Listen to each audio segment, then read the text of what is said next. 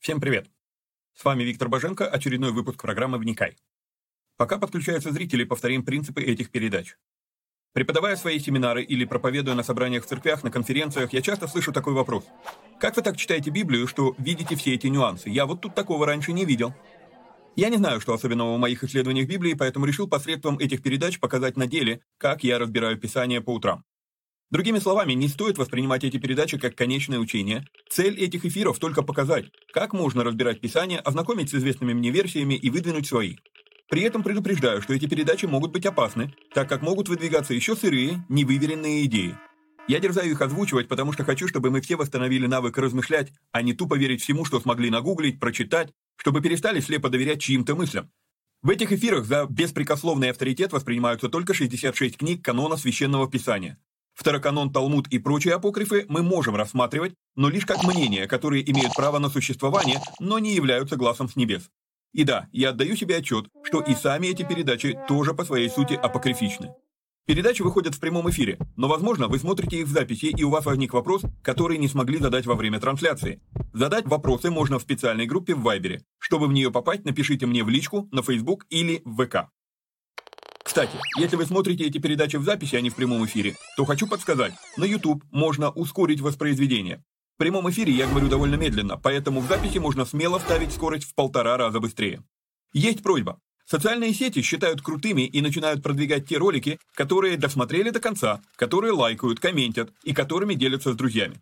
В какой-то мере можно даже сказать, что когда мы делаем эти простые действия с христианскими видеоматериалами, мы помогаем распространению Слова Божьего. Сами соцсети начинают рекламировать эти материалы, если видят, что вокруг них много активности. Поэтому, если у вас не убудет, прямо сейчас ставьте пальцы, подписывайтесь на канал на YouTube, жмите колокольчик, обязательно поделитесь ссылкой с друзьями, сами досмотрите до конца и все такое. Поехали!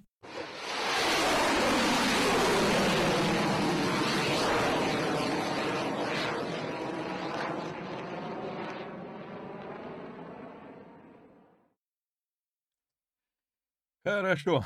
Приветствую всех отважных вникателей. Мы продолжаем с вами разбирать а, книгу «Бытие», третья глава. Дай бог, сегодня мы сможем ее все-таки закончить. Честно скажу, я уже порядка, наверное, пятый раз перезаписываю этот эфир, поэтому я уже готов, наверное, закончить. Итак, Значит, мы с вами дошли до восьмого стиха, и восьмой стих мы смотрели в переводе а, Мандельштама, который, на мой взгляд, а, точнее всего передал мысль этого стиха, разбирали с вами это. А, так, что у нас тут такое, секундочку, вот. А, «И услышали они голос Господа Бога, раздававшийся, раздавшийся в саду к исходу дня». Вот, то есть а, говорил вам о том, что большинство переводов, которые, ну, практически все переводы, которые мне известны, кроме а, переводов, которые делались самими евреями, а, восьмой стих так или иначе искажают и делают его теологически м-м, несостоятельным. Что такое Бог ходит в раю, если его вся земля не способна вместить? А почему Бог вышел во время прохлады дня? И откуда вообще взялась прохлада дня, если мир был сотворен хорошо и не было такого понятия, как изнуряющая жара? А, вот. А, поэтому что, что это такое? Да? То есть, и вот тут вот ну, нужна была корректировка. Это то, на чем мы с вами остановились, что они скрылись, Адам и жена его, от лица Господа Бога в дереве сада. Я вам подчеркивал, что в оригинале это слово «эц» использовано здесь в единственном числе, а так как в единственном числе, то, получается, спрятались в дереве сада, да, Бетох Эц Хаган. Вот. А, и теперь мы с вами готовы идти к девятому стиху, но, как обычно, сначала некоторые объявления. Значит, на нашем основном канале на ютубе мы, мы двигаемся в разборе, мы уже ушли там вперед, и там есть Ветхий Завет, первая книга Царств мы начали, а Новый Завет, книга Деяний. Ссылка на него будет в прикрепленном комментарии под этим видео или в описании, в зависимости от платформы, где вы это смотрите. Значит, еще а, напомню, что все эти эфиры можно будет послушать в аудиоформате, в виде аудиоподкастов и найти удобную платформу для прослушивания, для прослушивания аудиоподкаста можно, упс, а, вот так вот поменяемся местами, можно вот по этой ссылке боженко.mave.digital. А, помимо этого, напомню, что мы ищем помощников, кто мог бы нам помочь с аудио-джинглом, как на радио заставка для подкаста сделать, ну, потому что там видео картинок нету, и поэтому вот эти две с половиной минуты заставка, она, наверное, в подкасте не нужна. Вот, а, по-прежнему мы будем рады увидеть кого-то, кто мог бы помочь нам с веб-сайтом. Вот, по-прежнему, а, ну, веб-сайт мы делаем на Joomla, и поэтому, если вы разбираетесь в Joomla, то было бы хорошо, чтобы вы могли нам помочь. Вот, по по-прежнему мы собираем от вас а, кусочки для коротышей или для шортов. Это минута-полторы. То есть вы смотрите эфир, и вам зашла какая-то мысль, вам она понравилась, и вы говорите, слушай, вот это было бы хорошо сделать в Инстаграм в виде сторис, да? То есть вы мне пишете, вот такая-то передача, такая-то минута, я делаю этот шорт, вот, и э, мы будем их выкладывать в социальных сетях для рекламы, собственно, наших передач, но делать мы это будем, когда запустим новый веб-сайт, потому что, ну, все-таки вести эти шорты будут на веб-сайт. Вот, э, Каким образом вы могли бы нам в этом деле помочь? А, вы просто приходите к нам на телеграм-канал, вот этот вот телеграм-канал, регистрируетесь в нем и а, под любым сообщением, которое я там отправлял, там есть возможность прокомментировать, вы комментируете, что хотите помочь в том-то, том-то, и а, мы переходим с вами в личную переписку, и я вам рассказываю, как мы могли бы вместе поработать. Вот, что еще? Ну и, конечно, было бы полезно для нас, если бы вы поддержали наши передачи, поддержать наши передачи можно вот на вот этот вот номер телефона. Спасибо тем, кто это уже делает. Это ободряет, реально, искренне скажу вам, это ободряет продолжать эти эфиры. Ну, а теперь, собственно, вернемся, а, перейдем к Бытие, 3 глава, 9 стих. «И возвал Господь Бог к Адаму и сказал ему, где ты?» А, много лет назад я познакомился с автором программы, как он, ее, как он себя представлял. Он а, американец, он преподаватель из университета Орла Робертса, вот, и он... А, по-моему, Робертса. Я переводил тогда два разных университета, могу напутать. Ну, короче, как он мне объяснил, он сказал так, что а, я, говорит, автор первой в мире действительно полноценно христианской программы коучинга. А, я его спросил, а в чем особенность христианской программы коучинга и почему? Я говорю, я уже слышал про подобные программы. Он говорит, знаете, говорит, а, ну или знаешь, на английском нет такого, там, знаете, знаешь. Вот, говорит, знаешь, говорит, я все, все программы коучинга, которые я видел э, якобы христианские, это всего лишь модифицированные светские методы психологии, которые которые теперь а, озвучены а, таким, ну, охристианины, скажем так, в терминологии. Вот, он говорит, я работал над программой, которая полностью от и до а, начинается и заканчивается би, с Библии, а не а, с психологии. Вот, так вот он, это было, я не помню, лет 10 назад, а, и он мне тогда а, сказал, что, ну, сказал, сказал такую фразу, что первый в мире коучинговый вопрос задал Бог. И дальше он сказал, довольно часто, как в Библии, так и в жизни, Бог общается с нами именно коучинговыми вопросами. Именно поэтому Иисус часто отвечал вопросом на вопрос, именно поэтому так делают и раввины. Вот. А, что такое коучинговый вопрос? Вот а когда мы смотрим с вами сюда, вот здесь вот типичный, самый яркий пример, а, вопрос, который задает Бог. Где ты? Включаем мозги. Вот, вот это прям яркий пример коучингового вопроса, и вы сейчас поймете, почему, и вы сразу навсегда усвоите, что такое ко- настоящий коучинговый вопрос. А всеведущий неужели не знал, где Адам? Так как он всеведущий, то он знал, где Адам. Так, тогда зачем он этот вопрос задал? Итак, что такое коучинговый вопрос? Это вопрос, который задан не с целью мне что-то от тебя узнать, а с целью, чтобы ты сам что-то от себя же и узнал. Есть вещи в наших жизнях, а, и это вот уже даже отсюда, ну, с этого, вот с этого момента мы это видим, оно свойственно человеку, когда мы не до конца понимаем, почему мы что-то делаем, или когда мы не до конца понимаем, почему мы чего-то не делаем. Где-то внутри мы оказались в каком-то либо тупике, либо наоборот в суете в какой-то, слишком много делаем или слишком мало делаем. И почему это происходит? Мы чего-то не осознали. И коучинговый, коучинговый вопрос, он нацелен на то, чтобы ты что-то вдруг про себя осознал. То есть это вопрос, в котором а, я когда такие вопросы задаю, я задаю эти вопросы не потому, что я чего-то не, ну, хочу узнать о тебе. Во многих случаях, когда я задаю такие вопросы, я уже знаю, в принципе, что я услышу. Ну вот. А, или, в принципе, одно то, что ты мне скажешь, твой ответ на этот вопрос не изменит моего мнения, да, то есть, как бы, но я задаю этот вопрос, чтобы человек сам, а, скажем так, очнулся, осознал и очнулся. И всеведущий делает точно так же. Всеведущий знает, где Адам находится, но он задает вопрос, чтобы Адам осознал и очнулся. И в принципе мы с вами видим ответ Адама, а, я, я, я записал это так. И казалось бы, Адам начинает эту, в этой коуч-сессии за здравие. Закончит он, к сожалению, за упокой эту здравсессию, эту коуч-сессию, но начинает хорошо. Он отвечает правильно. Он говорит, я сказал, а, он сказал, голос твой я услышал в раю и убоялся, потому что я наг и скрылся. То есть, что а, вот про Адама мы могли бы задать этот вопрос, и мы, наверное, услышали бы ответ, что, возможно, Адам даже не осознавал, что он спрятался. Это где-то, ну, я думаю, многим из нас знакомо это, это состояние, когда какие-то вещи мы делаем, а, даже ну, не осознаем, что мы делаем. И потом ситуация как э, поворачивается не туда, куда нам надо, и мы такие, ой, и мы вдруг осознаем, что мы сделали, да? Вот, и вот здесь то же самое, то есть он такой, оба, Голос твой я услышал в раю и убоялся, потому что я наг и скрылся. Окей? Okay? Вот.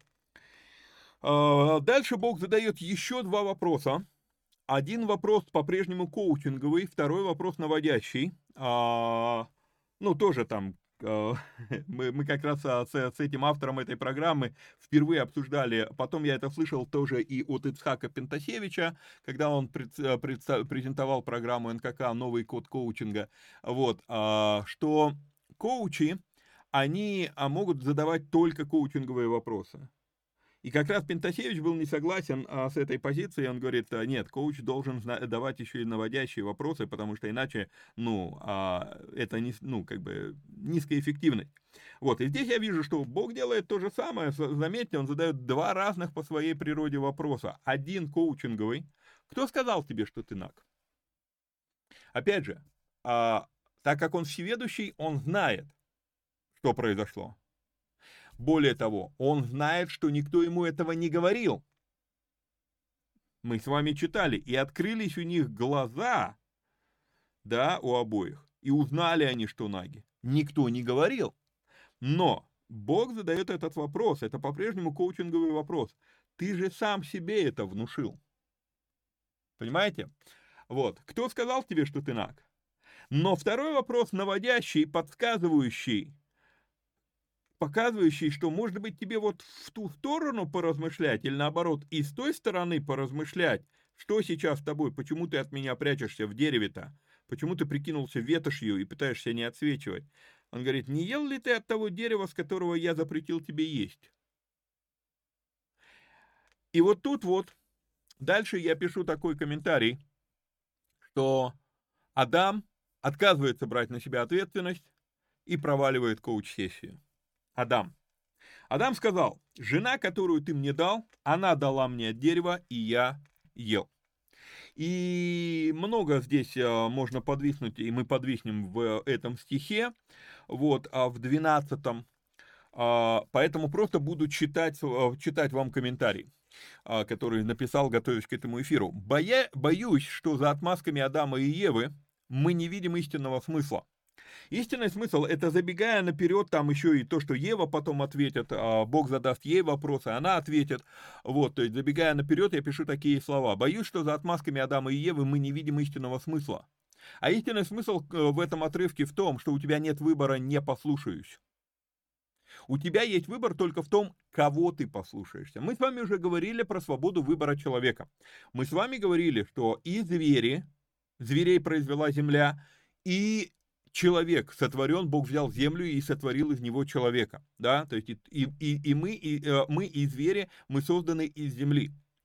Неудивительно, кстати, что ученые говорят, вот, мол, у нас э, много общего в ДНК. А, а чего вы хотели? Сырье одинаковое, да? Вот, там, они говорят, там, не помню, то ли 92, то ли 98 процентов ДНК у нас совпадает с китами, кстати говоря. Кстати, киты не рыбы, киты животные, по факту, а, они млекопитающие. Вот.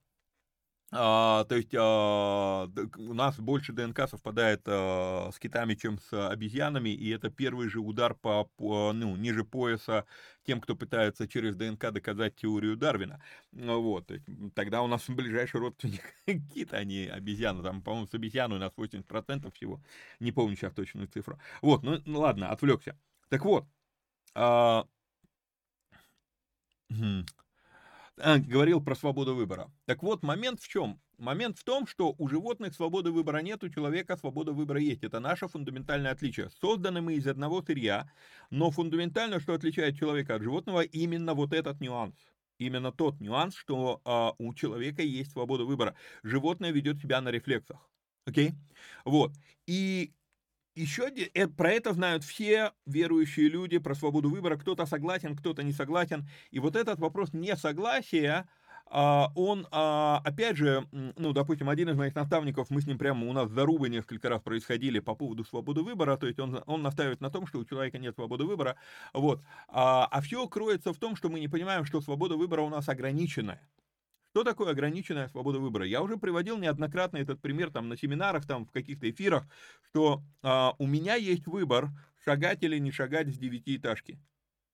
Но у меня нету выбора, куда я полечу, если, не дай бог, я шагнул. Понимаете? То есть а, у нас есть довольно-таки ограниченная свобода выбора. Есть вещи, которые предопределены Богом, и в предопределении Божьем у тебя по-прежнему остается свобода выбора. Как это работает? Как в данном случае. Предопределено, мы будем чуть позже об этом говорить, о порядке сотворения миров, предопределено, что человек должен быть послушен. А вот кому он будет послушен, это выбор человека.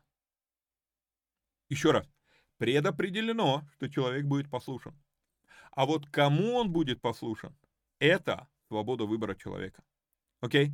А, вот, вот, вот это надо понимать что есть такие, есть, есть вот эти моменты. Вот, предопределено, что человек должен есть. А вот что он будет есть, там, в Ветхом Завете чистое, нечистое, там, кошерное, некошерное, да, там, или, допустим, а, полезные, неполезные продукты, там, сегодня, там, куча, там, списки, там, составляют, что можно есть, чего нельзя. Вот будем ли мы на это обращать внимание или не будем, это наша свобода выбора. Но предопределено, что мы будем есть. Не будем есть, мы умираем. Вот. Поэтому вот тут вот надо понимать вот этот аспект. Поэтому показываю, да, что а, в, в, вот в этом отрывке мы, возможно, за, ну, многие обращают внимание, вот, мол, там они клеют отмазки, там они прикрываются и так далее, и мы останавливаемся на этом, но мы не видим а, сути этого, э, этого а, отрывка. И я пишу такие слова. У тебя нет выбора не послушаюсь. У тебя есть выбор только в том, кого ты послушаешься, но ты все равно будешь послушаться. Не Бога, значит жены, не жены, значит змея, но ты послушаешься. Говорят, что муж голова, а жена шея. Говоря этой метафорой дальше, тобой будут крутить, это факт. Поэтому у тебя есть выбор, выбрать правильную шею. Если твоей шеей будет Бог, ну, я очень так это Понятно, что э, это утрировано, да? Но если твоей шеей будет Бог, то ты всегда будешь смотреть куда надо. А, еще один пример, допустим, того, что предопределено, и пример того, что а, есть наша свобода выбора, это а, Писание нам четко показывает, что и добрые, хорошие, и плохие, неприятные ситуации, они происходят с каждым человеком. Каждый человек, независимо от его уровня там, святости, праведности, набожности там, и так далее, и так далее, ему в жизни предстоит пройти определенную долю э, хороших ситуаций, определенную долю плохих ситуаций. Это предопределено. А вот то, как я относиться буду к этим ситуациям, это мой выбор. Например, когда что-то плохо идет, а, короче, все пропало, да, или когда плохо идет, я смотрю так, я могу в этой ситуации чему-то научиться, или воспитать свой характер, или что-то, и занять проактивную позицию, и а, не ныть о происходящем, а смотреть так, чем мне это может быть полезно. Okay? Вот это мой выбор, как я относиться буду к ситуации. Но ситуация любая, ну, а, каждому из нас придет э, определенный набор хороших ситуаций, определенный набор неприятных ситуаций. Это тоже надо понимать.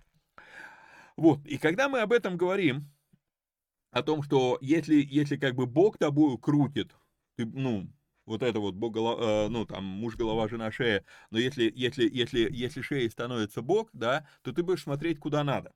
Но тут мы сталкиваемся с некоторым практически неразрешимым парадоксом а людей, которые привыкли мыслить абсолютами или однобоко. Вот человек, который мыслит абсолютами, он мыслит однобоко. Э, это, ну, это даже не оспаривается. Вот. С одной стороны, я хочу обратить ваше внимание на то, что именно Бог сказал, что человеку нехорошо быть одному, и не спрашивал в данном случае мнение человека. Окей?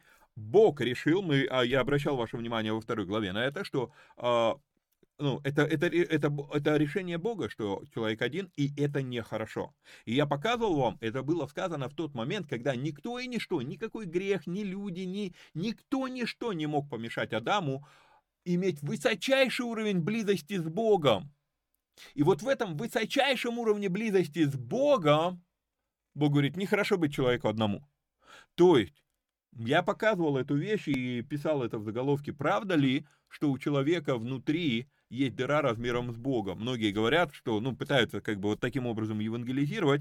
Но вы знаете, вот, вот именно вот тот отрывок, вторая глава, если я там не ошибаюсь, какой там, одиннадцатый, по-моему, стих, да, где эта фраза, вот он меня заставляет задуматься над тем, что фраза красивая, но неправдивая. Почему? Потому что, ну вот у них было ближайшее в этот момент отношение, а Бог говорит, нет, ты все равно один. Да, я в твоей жизни есть, и ближе уже никогда не будет. Но нехорошо, что ты один, ты по-прежнему один. Окей? Вот, то есть, если есть какая-то дыра размером с кого-то, то это другая, ну, не с Бога дыра. Вот. Ну, после грехопадения, конечно, да, появляется, наверное, вторая дыра. Так вот, а, Бог не спрашивал человека, нужен ли, нужен ли ему кто-то второй, нужен ли ему помощник, да, Бог просто дал ему помощника, это было решение Бога. Здесь выбора не было. Вот. А, я пишу такой комментарий. Значит, а, Бог не спрашивал человека о его мнении, он просто дал ему жену. Она дар для формирования дмут человека. Вспоминайте, в первой главе, 26 стих, когда мы читали, я вам рассказывал, да, что написано «сотворим человека по образу и подобию нашему». Давайте я прям могу даже вам это показать. А, «Сотворим человека по образу и подобию нашему». Но в 27 стихе сказано, и сотворил Бог человека по образу своему, по образу Божию сотворил его. И я задаю вопрос, куда, делся, куда делось подобие? Бог сказал, сотворим человека по образу и подобию, а, а сотворил только по образу. И мне нравится вывод Маймонида, а, вернее как, я читал его книгу, и я не, я не, не, ну, не помню, по-моему, это не, не в его книге написано, а читая его книгу, я пришел к такому выводу, что получается так, что Бог дает тебе образ, Он сотворил тебя по своему образу, но уподобиться – это твоя задача. И вот уподобиться – это твоя задача, мы, поэтому я очень часто вспоминаю, что посыл Нового Завета – уподобиться образу, Сына Божия, да, то есть уподобиться образу Сына Божия, то есть вот оно, подобие, образ, вот, ну, видите, вот. И, и, и, и так интересно, что Бог говорит, вот ты пока один, ты не сможешь уподобиться, ты не сможешь дмут как положено. Поэтому тебе дана жена. То есть, жена дана человеку, чтобы человек стал лучше. Еще раз, мой постулат что все, что мы видим в Библии, оно посвящено одному, одной основной теме. Формирование правильного характера людей, которые, имея свободу выбора, добровольно выбирают слушать Бога. Okay? Имея свободу выбора. Весь остальной мир не имеет этой свободы выбора, и, по сути дела, как бы у них, ну, у них нет вариантов. Вот. А вот именно предоставить выбор и все равно человек выбирает Бога. То есть вот, вот для чего весь этот проект под названием «Земля обитаемая» э, был вообще затеян. Вот, то есть чело, человеку, э, человеку да, дана жена, чтобы формировался характер. И муж дан жене для того же самого, да, то есть мы уподобляемся именно благодаря отношениям, то есть в отношениях есть трудности, есть терки, есть проблемы, вот. Теперь, Жена дана человеку, чтобы человек стал лучше. Но здесь мы с ней читаем, с ней, именно с ней связаны события, которые, наоборот, приводят к падению Адама. Как быть? Надо разобраться. И для того, чтобы разобраться, я хочу вернуться к той картинке, которую мы с вами проходили. а, уже, когда я вам показывал разницу между словами «иш», «иш», верх, а, так, сейчас, чтобы вы мышку видели, «иш», верхнее слово, это слово «муж», «иша», нижнее слово, это слово «жена». И я вам показывал, а, что, ну, вот здесь цветом эти выделены, сейчас, секундочку, где у меня... А, так, так, вот. А, цветом выделены эти две буквы. Буква Юд и буква Гей. И я вам говорил о том, что а, Юд это одновременно буква, которая показывает два, а, два фундаментальных момента. То есть Юд – это буква, которая, с одной стороны, ее даже так в иврите называют Божья буква, потому что она символизирует Бога. Видите, если я сейчас проведу а, линию, на которой находятся буквы, да, вот эту вот, то Юд не касается вот этой линии, то есть как бы Юд не стоит на земле, он как будто бы он парит в воздухе, да, но в то же самое время Юд еще и мужская буква, то есть она как бы а, символизирует собой мужское начало. Вот, в то, в то время как Гей это тоже божественная буква, и в то же самое время она символизирует женское начало. И мы с вами показывали, мы с вами говорили о том, что когда мы видим тетраграмматон, священное имя Бога, сакральное имя Бога, я его называю, то мы как раз видим с вами Юд, Гей, Вав, Гей да, то есть вот они, а, идет а, повторение мужское, женское, мужское, женщина, женское, то есть в нем соединено это. Это не то, как это имя переводится, это отдельно, вот, но а, просто мы видим, что его имя, оно состоит из этих букв. Ну и кто не видел тот эфир, хочу показать вам еще раз вот эту вещь, что а, буква Юд и Вав, они взаимозаменяемые. Это не одна и та же буква, но Юд часто в иврите превращается в вав. И поэтому это буквы взаимозаменяемые. Поэтому вот здесь вот, когда я говорю про тетраграмматон, я говорю, что это вот, ну, по сути дела, одно и то же. Вот, но мы с вами еще говорили о том, что когда в отношениях между мужчиной и женщиной, да, а, отсутствует Божья черта, то остается, то есть если убрать из, из слова мужчина, если убрать из слова женщина, а, юд и гей, вот мы как бы вынесли их за пределы этого слова, то остали, остается алев и шин. шин. Алев, шин, или это у нас читается эш, это огонь. То есть, когда в отношениях нету Бога, то отношения ну, начинают вот эти всякие вспышки, вот эти вот склоки, вот эти вот а, трудности появляться, да. Вот. И поэтому я это как бы вот тут вот, вот таким вот образом отображаю, да, что вот если вынести за предел, вот оно мужское начало, вот оно женское начало, но когда, но, но, но это еще и, сим, и символ Бога в то, же, в то же время, прообраз Бога. И поэтому, когда это убирается, то появляются проблемы в отношениях. Вот это то, что происходит здесь. На тот момент, когда Ева а, разговаривала со змеем или фантазировала об этом разговоре, взяла этот плод и ела, они не задумались о том, что а, а, а где Бог во всем этом. И это при том, что, стоит подчеркнуть эту вещь, это при том, что Бог, Он вездесущий, то есть Он никуда не делся. Он-то все видит происходящее. Это они не вспомнили про Бога, настолько сфокусировались на происходящем, что не вспомнили про Бога. Окей? Okay? Вот это а тот аспект, который, а, который пояснит нам, Почему та, которая была дана для усовершенствования человека, она же и приводит к падению. Когда нету Бога, либо во мне, либо в ней, то возникают проблемы. Поэтому и получается вот этот вот парадокс. То есть Бог дает жену человеку, чтобы человек стал лучше, да, нехорошо, лотов, да, нехорошо. А надо, чтобы человек стал хорошо, тов. Для этого Бог дает ему помощника, соответственного ему, тоже показывал вам, как это выглядит. Вот. Итак, вспомним, что будь то мужчина без женщины огонь, будь то женщина без, без Бога, остается огонь. Вот. Мы говорили, что в них разные проявления Бога доминантны. Еще раз покажу вам эти буквы, да. А, мужское начало, женское начало. Окей? Okay? То есть и то, и другое – это части Божьего имени.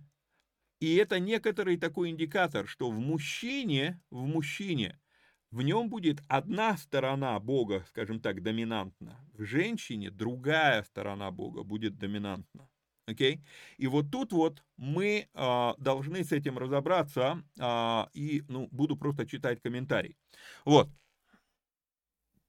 Итак, а,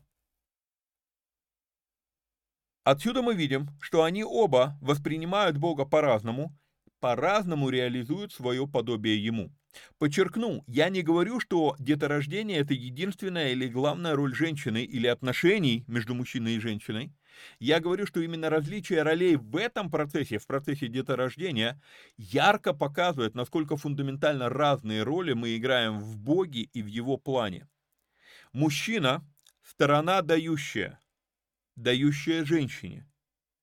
И изначально дающая женщину. Вспомним, что Бог создал человека из земли, а женщину из человека. То есть женщина, она априори сторона принимающая. Окей? В этом плане получается мужчина сторона дающая, женщина сторона принимающая. И я понимаю, что по жизни бывают исключения из того, что я рассматриваю дальше. Однако исключения, хотя и надо учитывать, нельзя превращать в правила что мы сегодня видим очень распространено в либеральных кругах.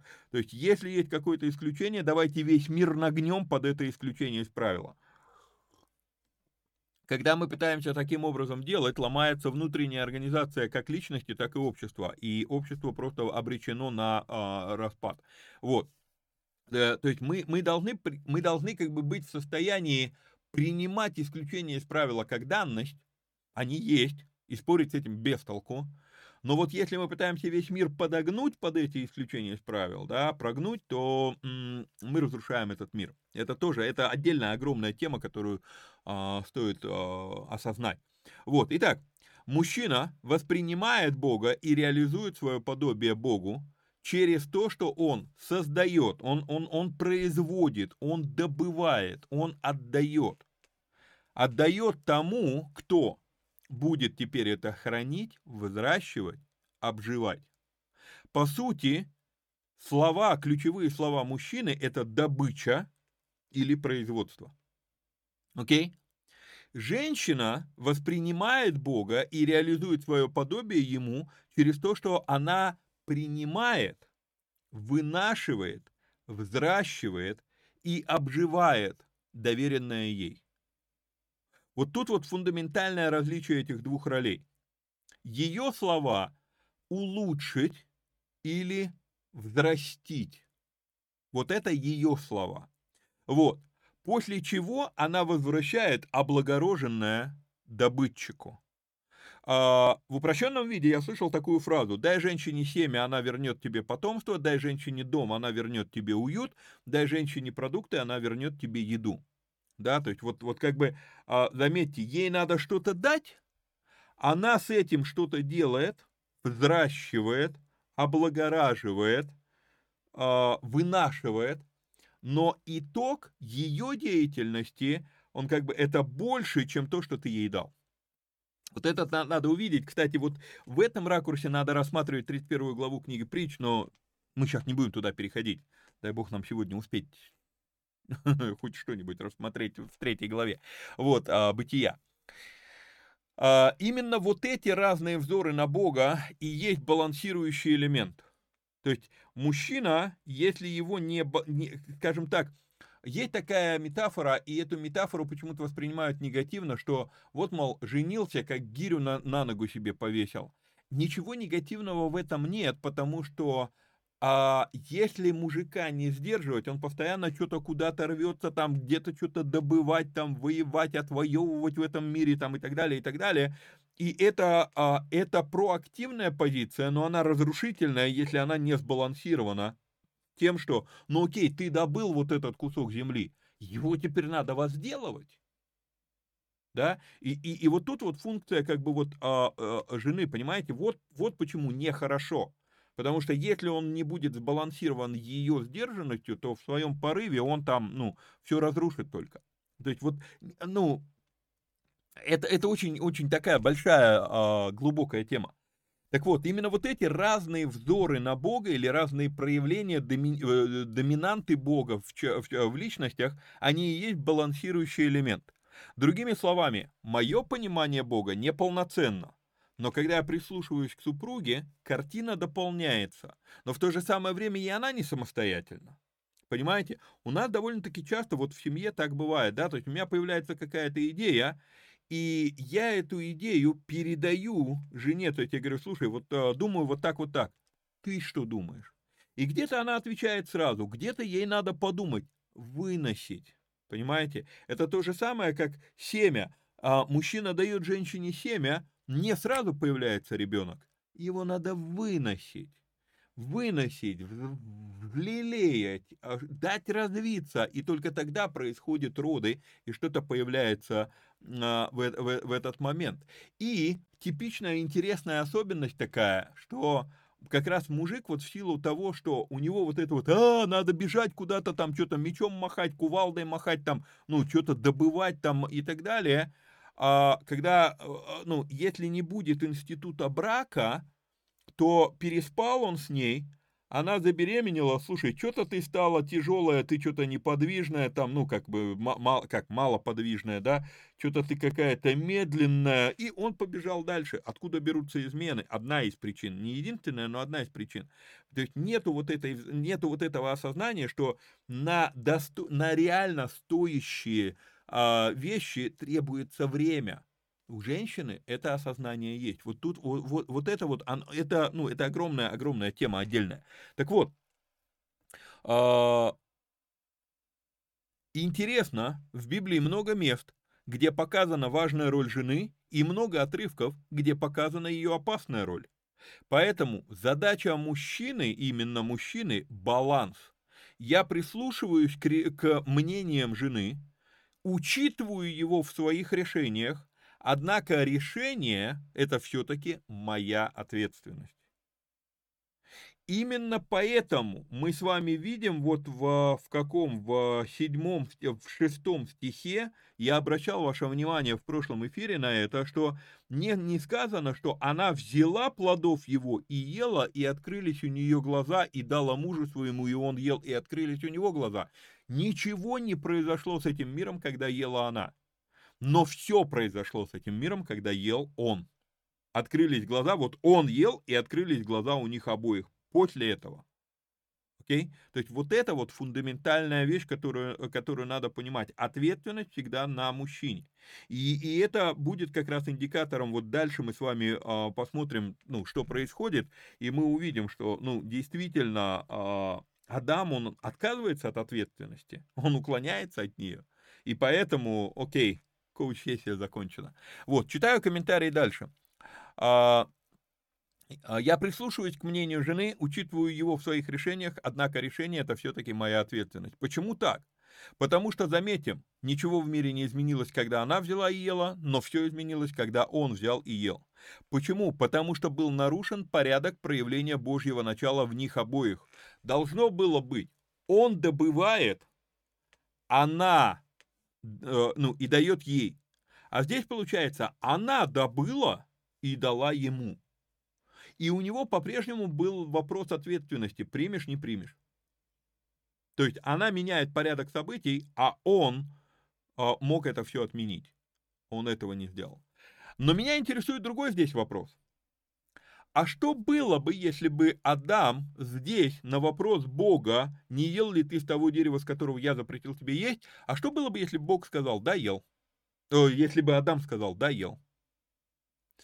Мы с вами уже обсуждали, что да, история не знает сослагательных наклонений, но здесь это настолько поучительно, что я хочу уделить этому внимание. Видим ли мы, я говорил это уже в прошлом эфире, что смоковные листья превращаются в дерево, а потом дерево превращается в жену, да, то есть в каком плане? То есть сначала прикрыли себя смоковными листьями, потом залезли в дерево, спрятались, потом он уже жену перед собой ставит, то есть начинает прикрываться, начинает клеить отмазки. Вот. А в то время, как можно было просто оказаться мужчиной и взять на себя ответственность. И на мой взгляд, вот мы с вами говорили, что грех Евы, он начался до того, как она взяла э, от дерева познания добра и зла. Тот факт, что она исказила Слово Божье, добавила к Слову Божьему, вот это вот было началом ее проступка. Его проступок, заметьте, Бог по-прежнему разговаривает с Адамом. Бог задает ему вопросы. Бог пытается его вытащить. Я прям четко вижу, что Бог пытается его вытащить. Да? Вот. А, но когда Адам стоит в своем грехе, вот тут вот все прекращается. И, Ада, и Бог говорит, окей, я тебя спросил, ты не захотел покаяться. Мы сейчас это, ну, я дальше пишу об этом. Вот. На мой взгляд, его грех начинается, ну, как э, фу, кристаллизуется, наверное, здесь. Это как в ситуации с Давидом и Урией. Все отвлечены на Версавию, а Бог обращает внимание именно на Урию. Потому что мы такие, а, вот там э, Давид согрешил с э, Версавией. Но если вы обратите внимание, что когда приходит обличение через Нафана, Бог говорит про, про Урию и только потом про Версавию. Потому что, да, плохо, что Давид переспал с чужой женой. Но еще хуже, что он убил одного из самых верных своих воинов чужими руками для того, чтобы спрятать свой грех. Понимаете? То есть вот это вот убийство, это хуже, чем то, что, и, ну, как бы, грех есть грех, да, но вот именно по, ну, я не знаю, все-таки вот убийство это убийство, да, это, это, это, это уже, ну, это хуже. Вот. Я пишу дальше, да, э, так и здесь. Да, было непослушание, взял запретный плод. Но ведь ты можешь покаяться, тебе Бог задает этот вопрос. А не, то, а не так ли это произошло? И сквозь вот, вот в той истории с Давидом, когда Нафан приходит и говорит, вот, мол, ты тот человек, который взял чужое, а, и Давид говорит, да, я виноват. Меня не перестает удивлять, как быстро Бог прощает грех. Потому что только Давид сказал, да, я виноват. Нафан говорит, и простил тебе Бог грех твой. Вот достаточно было просто признать свою вину. Да, я не прав. Все. Бог прощает тебе грех твой. Понимаете? Вот, вот эта вещь, мы, мы думаем, а, это как-то надо заслужить, а это... Нет, благодать Божья, она вот, вот, вот здесь вот она прям сочится, как мед из сот вытекает вот здесь вот. То есть ты видишь, что, ну, Бог пытается, пытается, но когда, когда Адам такой, не, короче, я это, я стою на своем, я... Ева виновата. Бог переключается на Еву, говорит, ну ладно, задам вопрос тебе. Итак, как я это написал? Потом все Писание показывает нам характер Бога, как того, кто готов прощать, когда ты признаешь, что не прав. Но если ты начинаешь клеить отмазки, то происходит изгнание из сада. 13 стих. Бог задал три вопроса Адаму. Ну, первый вопрос был, скорее всего, задан Адаму и Еве, но написано, что Адаму. Вот. А, Бог задает три вопроса Адаму. Адам непробиваемый. И сказал Господь Бог жене, что ты это сделала? Жена сказала, змея обольстил меня, и я ела. И мы часто а, обвиняем Еву, вот здесь вот за эти слова. Вот, мол, она тоже там прикрылась. Но я пишу такую, такие слова здесь. Комментарий у меня такой. А ведь Ева остается здесь образцовой женой. Она лишь повторяет пример, показанный ее мужем. Он же глава. Он стал винить, и она обвинила. Он спихнул ответственность, и она спихнула ответственность. Единственное отличие, что у Адама хватило наглости еще и Бога тут обвинить, а у Евы хватило ума этого не делать. Вот и все. Но по сути дела, она посмотрела, например, ну, глава, глава так сделал, значит и мне надо так сделать. Э, змей виноват. То есть, ну, понимаете, да? То есть сначала смоковные листья, потом деревья. Адам такой, жену впереди себя. Вот, она виновата. Ну, ты мне ее, кстати, дал, да? Она виновата. Она такая хватает змея. Бог, вот, Короче, вот крайний. А, вот. И сказал Господь Бог змею. Здесь я хочу остановиться. И сказал Господь Бог змею. Вы обращали внимание на то, что Адама и Еву Бог спрашивает, а змея-то он не спрашивает. Он же мог спросить, змей, а в смысле ты что натворил? И вот тут вот в этом стихе очень много. Этот стих, он а, большой, И сказал Господь Бог змею, за то, что ты сделал это, проклятый пред всеми скотами и перед всеми зверями полевыми, ты будешь ходить на чреве твоем и будешь есть прах, прах во все дни жизни твоей. Просто зачитаю, у меня тут прям целая простыня комментарий написан. А, здесь очень много. Адама и Еву Бог спрашивает, а вот змея не спрашивает. Почему? Несколько граней, и каждую надо рассмотреть. Первая грань. Бог не спрашивает змея, а сразу говорит проклят, а человека спрашивает. Для меня это еще одно подтверждение, что Бог не карает здесь человека, а вопрошая подталкивает к покаянию. То есть вот эти вопросы, они, он же мог прийти и сказать, я и так все знаю, я тебя застукал, короче, ты виноват. Нет, он задает вопросы для того, чтобы Адам осознал и мог признаться, да, я не прав. Но Адам решил этого не делать. Okay? По сути, можно сказать, что Бога меньше волнует наше идеальное состояние или наша праведность, а больше волнует наше раскаянное состояние, если или когда мы не правы. Вот это, это возвращает нас к мысли о том, что действительно благодатью мы спасены. То есть вот если я в раскаянном состоянии перед Богом, у него есть благодать на это. Окей? Okay? Вот. Идем дальше. А, так, так, так, так, так. Вторая грань. Вторая грань. Богословы древности говорили, что змей всего лишь исполнил то, что ему было открыто сделать. Мы с вами говорили про это слово «арум» или «эрум». Оно дальше будет здесь у нас. А, где оно? А, так, так, так. Ну ладно. Вот. А, так, где, где, где? Он сделал лишь то, что ему было открыто сделать. Но тогда возникает вопрос, за что наказание? Аж даже проклятие. К слову, проклятие мы еще придем. Но я хочу показать вам третью грань, на которую я не видел, чтобы хоть кто-нибудь когда-либо обратил внимание, а это Матфея, 18 глава, 18 стих. Иисус говорит людям, и он говорит ученикам, «Истинно говорю вам, что свяжете на земле, то будет связано на небе, и что разрешите на земле, то будет разрешено на небе. А неоднократно я сталкивался с тем, что реально богословов пугает этот стих, и э, там во все, там в проповедях и так далее начинают всячески извиваться, как уж на сковородке, э, пытаясь как-то выкрутить, что же, что же этот стих значит. А для меня он очень четко ассоциируется с тем, что происходит здесь в Бытии 3 глава. Бог задает вопрос Адаму, Адам ссылается на, на жену, но жена это человек. Бог не проклинает человека. Мы это с вами увидим, когда дойдем до ответа Бога э, Еве и Адаму. Э, там есть уникальнейший момент, его очень важно видеть. Вот. А, а змей это змей. Я вам говорил о вспомогательных лесах. Весь мир сотворен для того, чтобы формировался характер человека. И все, что мы видим вокруг себя в этом мире, это вспомогательные леса, которые Бог использует для того, чтобы формировать человека.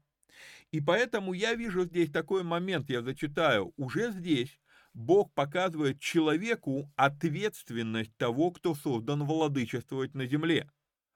Кого ты приговоришь, тот приговорен небесами. То есть я, я вам уже говорил о том, что лично для меня кульминация всемогущества Божьего заключается именно в том, что он может свою волю покорить выбору человека. Это самая верхняя точка всемогущества. Бог говорит, ну, я бы как бы не хотел, чтобы в твоей жизни это было, но если ты так хочешь, то окей, пусть будет.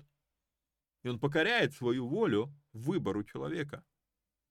И то, что мы с вами видим в Матфея 18, 18, это пример именно этого. Ты, ты решил, там контекст идет, простишь ты ближнего своего, простишь ты брата своего или нет. То есть ты решил связать его, не, не, не прощать, окей? И небеса будут относиться к нему как к непрощенному. Если ты простишь его, то и небеса его простят. И у богословов здесь башня рвет. В смысле? Потому что, к сожалению, многие современные богословы, они оказались как первосвященники и фарисеи времен Иисуса – ты, кто это такой, что он грехи прощает? Помните про расслабленного? Когда Иисус сказал, все, прощают тебе грехи твои, встань и иди. Они такие, в смысле, как это человек может прощать грехи? Но Писание этому учит. И тут сразу ломается куча-куча стереотипов чисто христианских. Но я вам показывал уже разницу, что есть, есть э, христианские взгляды, а есть библейские взгляды. А вернемся к моему комментарию на эту тему. А кого ты приговоришь, тот приговорен небесами. Смотри, ну то есть это как бы Бог вот всей этой ситуации, он проклиная змея, он показывает, он дает урок Адаму. И он говорит, смотри, ты э, согрешил, да. Однако твои полномочия с тебя никто не снимал. Почему? Да потому что Бог изначально знал, что так будет. Мы с вами уже говорили, всеведущий знал, что так будет. И поэтому что происходит? А происходит то, что Бог говорит. Ты, змею, ты будешь проклят. На иврите это слово арар. Здесь это идет в... Я не готов сказать, в каком биньяне, на вскидку я так сейчас не вспомню. Это слово арур, да, и от биньяна меняется огласовка. Вот. А основное значение этого слова проклят. А другой смысл, другой перевод этого слова, ты будешь омерзителен, ты будешь отвратителен. Но я хочу, чтобы вы обратили внимание на то, что проклят ты перед кем? Здесь как бы идет момент такой, а, не перед, в смысле вот перед ними, да, а они будут видеть, что ты проклят, на виду у всех. Окей? Проклят ты перед всеми не людьми, а скотами и, полева... и зверями полевыми. Я вам говорил, что начинается эта глава с того, что Бытие 3 глава 1 стих. Змей был хитрее среди всех зверей полевых.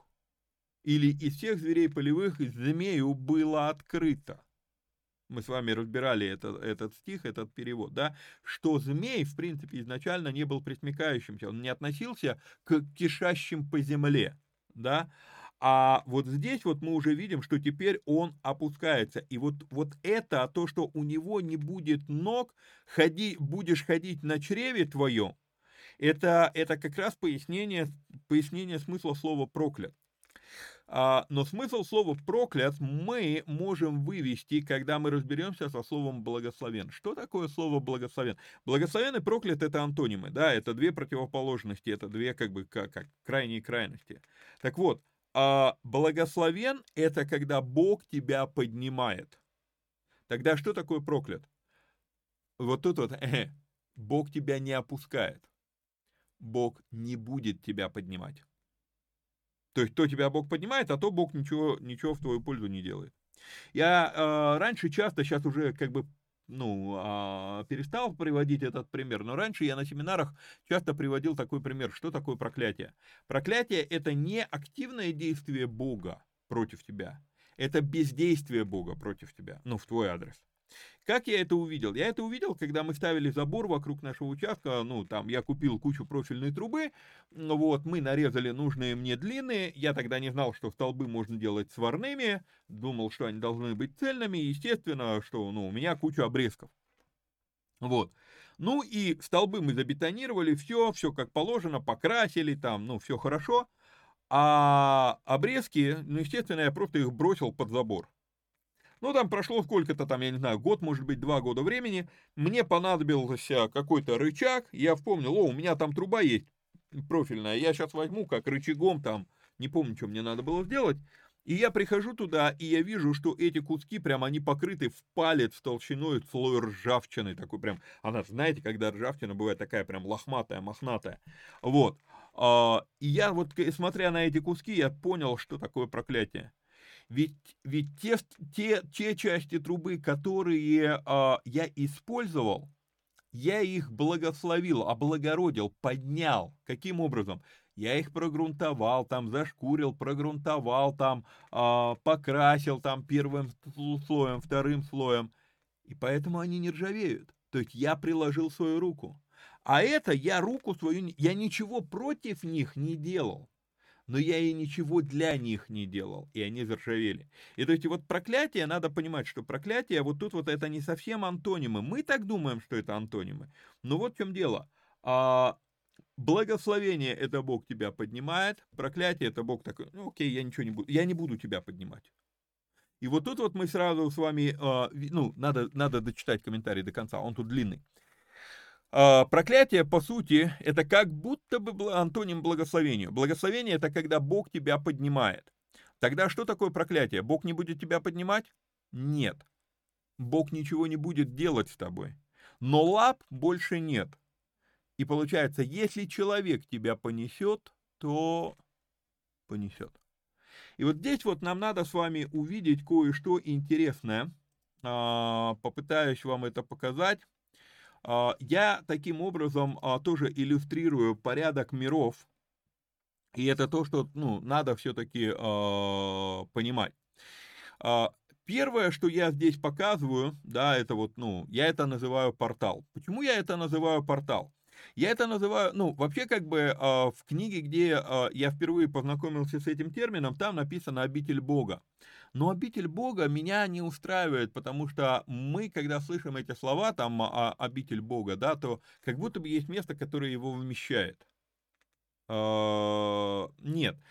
А, и, и, и дальше, когда ну, я читал, что такое обитель Бога, а, они там как раз делают эту оговорку. Это не то, что Бог там живет, но это место, которым, как бы, через которое происходит соприкосновение безграничного с этим ограниченным миром. Ну и в современном а, языке есть такое слово портал, да, точка контакта. Вот, то есть вот это портал, это, это, скажем так, это точка, через которую вот Божье явление а, проявляется в этот материальный мир, да. И потом, когда Бог творит миры, Бог творит миры, а, в иудаизме есть такой принцип, что Бог творил все от конца на начало, да. А, то есть, а, понимая, что Бог сотворит человека, человек будет кульминацией, мне понравилось, как у Кушнира была такая а, аллегория интересная.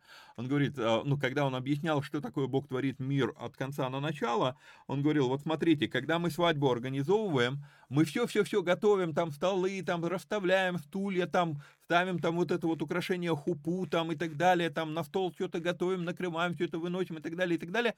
А когда появляются жених и невеста, они, приход, они выходят последними. Но все вот то, что вся вот эта суета, которая была предварительно, она вся делалась ради них. Без них все это лишено смысла.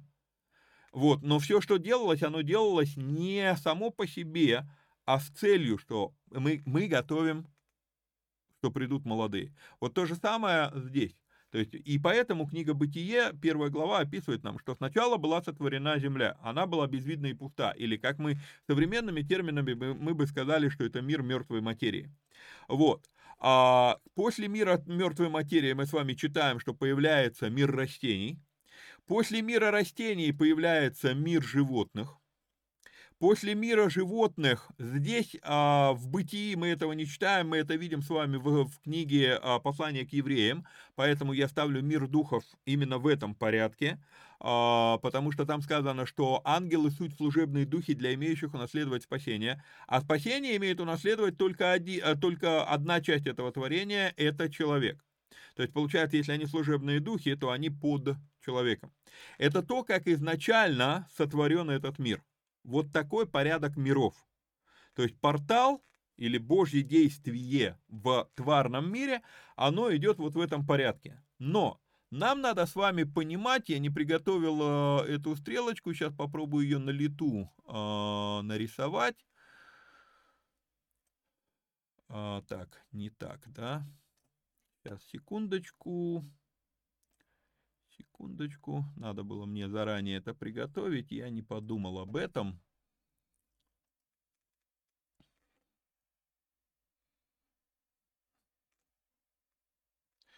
Э, так, опять неправильно. А... Хо-хо! Что я натворил? Что я натворил?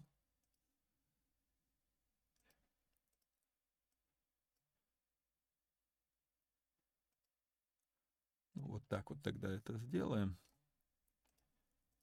Вот. Я хочу, чтобы вы кое-что просто понимали. Власть всегда идет... Ой, за мной не видать, да? Тогда вот так вот поставлю. Власть всегда идет сверху вниз. Всегда. И вот здесь вот получается очень важный момент. Хотя, хотя миры творились снизу вверх, но власть изливается сверху вниз. И получается, что человек, под, а, под человеком находятся духи, животные, растения, мертвая материя. То есть наша власть простирается на эти четыре мира. Духи, изначально был порядок, что а, власть духов могла распространяться на животных, растения и мертвый мир. Никогда вверх она течь не будет власть. Власть, она как вода, она течет сверху вниз. Животные могут поедать растения, да, а, могут использовать мертвую материю, но никак не вверх. Ну и растения используют мертвую материю для того, чтобы получать питательные вещества, да. То есть всегда власть идет сверху вниз. Что происходит в тот момент, когда человек слушает змея? Змея относится к животным, к этому миру. Получается, что так как человек решил послушаться не того, кто над ним, а того, кто под ним, то человек автоматически, Бог просто убирает свою руку, и человек автоматически опускается на один уровень с миром животных. Вот как-то вот сюда.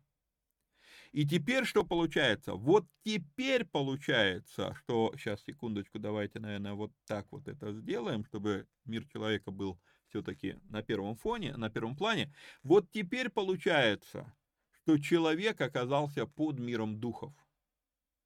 И, в принципе, если бы я хотел правильно это нарисовать, это будет не очень заметно, но это вот, вот как-то вот так вот. То есть получается, какие-то животные нам послушны, а какие-то животные нам не послушны. Если у меня дома кошка, то кошка меня слушается, да, ну, там, постольку поскольку. Но если у меня дома будет лев, то буду я слушаться льва, да. Старая эта шутка, да, папа, давай заведем котенка, а, он будет гадить по всем углам. Ну, давай заведем львенка, тогда, когда он вырастет, мы будем гадить по всем углам, да, то есть а, вот, вот этот вот аспект. То есть из-за того, что человек, а, вот, ну, послушался животного, то получается, он, он вынужден теперь опуститься на один уровень с животными. Но змей вынужден опуститься еще ниже. Просто само по себе, а, естественно. И появляется между миром животных и миром растений, появляется еще мир присмыкающихся. Я его не стал здесь рисовать, а нам это как бы не столь важно. Теперь, забегая наперед, а, задолго наперед, то есть когда человек возвращается в свое положение во Христе, да, то получается, вернее, во Христе мы возвращаем свое исходное правильное положение, и поэтому у нас появляется власть над миром духов. Вот, она нам возвращается. То есть вот, вот как бы, э, ну, это отдельно. Вот, хорошо, возвращаемся в этот текст. Это я вам показал. А, продолжаю все еще читать комментарий про, про 14 стих, и я понимаю, что мы сегодня уже э, третью главу опять не закончим. Вот. А, итак, почему ему теперь, змею, не даны ноги или лапы, там, как хотите это называйте, да, вот здесь не сказано, что у тебя теперь не будет лап, или у тебя теперь не будет ног. Просто сказано, что ходить ты будешь на чреве твоем. Почему теперь ему не даны лапы? Помните версию, что он уже выполнил то, что требовалось от него? И теперь ему свои ноги, свои ноги не нужны. Поясню эту мысль. Богословы древности говорили, что сатан, он не имеет своей силы, он как тело, у которого нет рук и ног. Он умеет только обвиваться вокруг головы и шептать, шипеть, как нахаш, как змей.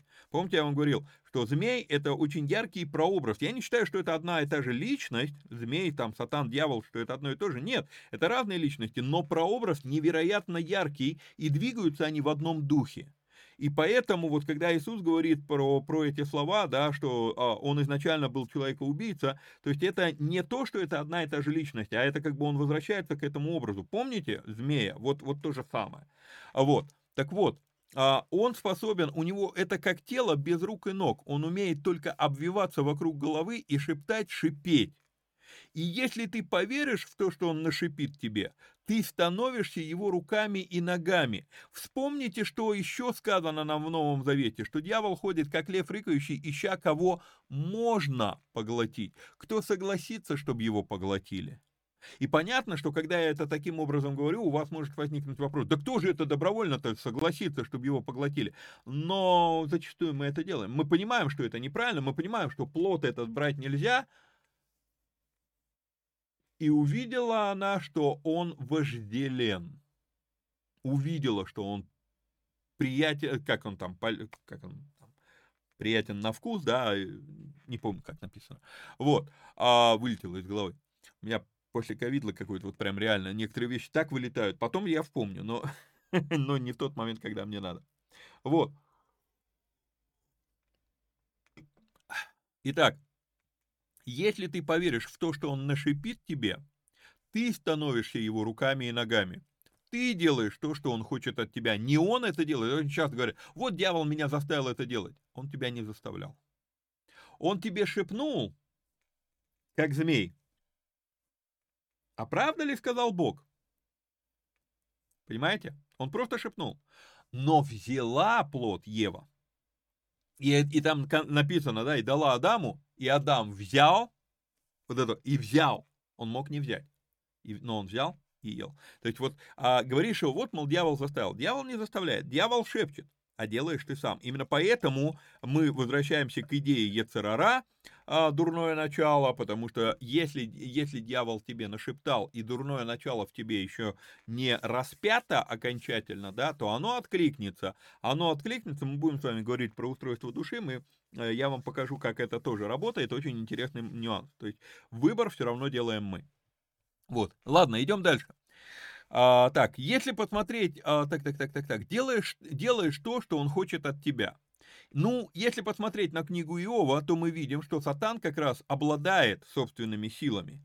А вот если предположить, что это дух злобы поднебесный или бес, получается, что змей, по факту, он сильнейший прообраз не столько самого дьявола, сколько беса который умеет только шептать. Потому что вот, ну, если смотреть на книгу Иова, то там все-таки у сатаны есть власть есть сила.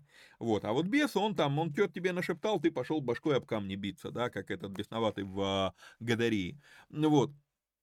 И если он начинает э, тебе шептать, а ты повелся на его шепот, то ты такое вытворяешь, что мама не горюй. Ецерара откликается на его шепот, но важно, чтобы доброе начало в тебе было сильнее. То есть вот это, ну, это то, что я пытаюсь а, как бы уже вот не знаю, там сколько, минут 20 показать. Интересным аспектом последствий для змея является его питание. Сказано, прах будешь есть во все дни жизни твоей. И есть некая интересная параллель. Ведь позже Бог скажет Адаму, скажет человеку, ибо прах ты и в прах возвратишься. Стоп, почему человек прах? Человек сотворен из земли, на иврите это Адама. А здесь Бог использует слово прах, и это слово афар, это не слово Адама. Афар это не, это не просто прах в смысле пыль, это, это в смысле пепел. Именно пепел. И интересно, что э, мы здесь уже можем увидеть вот этот отголосок, да, это в какой-то мере это тоже вот часть, часть вот этого э, обетования, ты будешь жалить его в пету. Самый нечувствительный орган тела это пятка прах ты будешь есть, да, то есть вот человек идет там по пыли, по, пыли, по пеплу, ну там, а, и, и, и вот это вот, то есть пятка это самый нечувствительный орган. То есть это, это э, несколько перекликается. Так вот, древние трактовали вопрос праха интереснейшим образом. Они говорят, прах безвкусен. И тут как бы метафора, что сатан вынужден делать то, что делает, без малейшего для себя удовольствия. Это как пепла пожевать. Пепел безвкусен. Вроде и поел, но вкусовые рецепторы ничего не отсигналили в мозг. И здесь есть некая особенность, что человек наедается не столько, не, не только количеством еды, но и вкусовыми ощущениями.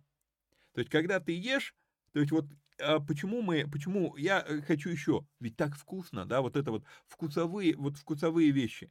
Но хуже намного, когда ты не чувствуешь вкуса. Когда ты не чувствуешь вкуса, ты ешь, ешь, ешь, а насыщение его не приходит. И вот поэтому появляется некая ненасытимость в злодеянии. Вот. А, читаю. А, так, так что в этой метафоре мы можем увидеть и ее ненасытность. Ну и да, в христианской мифологии есть привычка рисовать себе картину дьявола, который прямо кайфует пакости людям. Такая картина, картина очеловечивания дьявола, на мой взгляд, ошибочна, она тоже наследие греческой мифологии, проникшей в наше богословие. Это в греческой мифологии у, там, у Аида там было вот это вот а, садистское удовольствие, когда он мучил людей. А здесь вот интересно, прах ты будешь есть. И вот если брать эту параллель, да, что а, ты ешь и, и, и, и не получаешь никаких вот, ну, это просто, просто как необходимость. Вот, кстати говоря, ученые доказали, что действительно змеи едят прах. Вот. А, и, в роду, и вражду положу между тобою, между женой, между семенем твоим и между семенем ее, оно будет поражать тебя в голову, а ты будешь жалить его в пету. А многие богословы в этом отрывке видят уже а, обетование Мессии. Мы могли бы это увидеть здесь, но я думаю, что речь не об этом. Потому что про пету есть еще один очень интересный нюанс. Про пету а, когда я что-то попрал ногами, да, то есть вот я на что-то встал ногами, то есть пята – это некий символ достижения. То есть я встал на что-то, я достиг чего-то, как человек. Но змей, вот то же самое, да, то есть вы, вы представьте себе, Адаму была отдана вся земля, это, это не его достижение, это благодать Божья, но в, в принципе в нашей жизни в, в принципе не бывает наших достижений, да, все по благодати Божьей мы делаем. Вот, то есть это Бог дал ему, но это вот, понимаете, то есть он вот встает, и под его пятками, под его ногами весь мир. То есть это достижение, это вот, ну, это кульминация, это выше некуда. Но вот он ужалил, да, вот он сделал этот подлый ход, и Адам потерял сад. То есть, помните, да, земля, на земле был сотворен сад, и а, в саду был, было посажено дерево жизни. И, то есть, вот, и, и Адам, вот он здесь, то есть, это вот, ну, выше некуда. Но когда вот э, даже не твое достижение, Богом данное тебе достижение, но тебя ужалили в пету, если ты на это повелся, ты потерял. И поэтому тоже в, в древнем богословии есть интересный вывод, что змей может лишать нас достижений в Боге. То есть наши какие-то, вот мы не на то отреагировали, и все, и мы потеряли. Вот. А, хорошо, но, к сожалению, мы опять не успели. Я думал, что мы сегодня пройдем с вами полностью эти диалоги, и а, с Адамом и с Евой тоже, но мы не успели на сегодня. Нет, и здесь по-прежнему много, поэтому будем на сегодня заканчивать. Значит, будет еще один эфир по, по третьей главе. Поэтому просто сейчас напоминаю, что э, нам, на, ну, вам надо, если кто просто смотрел, надо подписаться, надо лайкнуть, надо прокомментировать, надо поделиться ссылкой. Ну и если есть такая возможность, то было бы очень хорошо поддержать нас еще и материально, да? А пока до встречи в следующей вникайке. Всех вам благ и благословений. Пока-пока.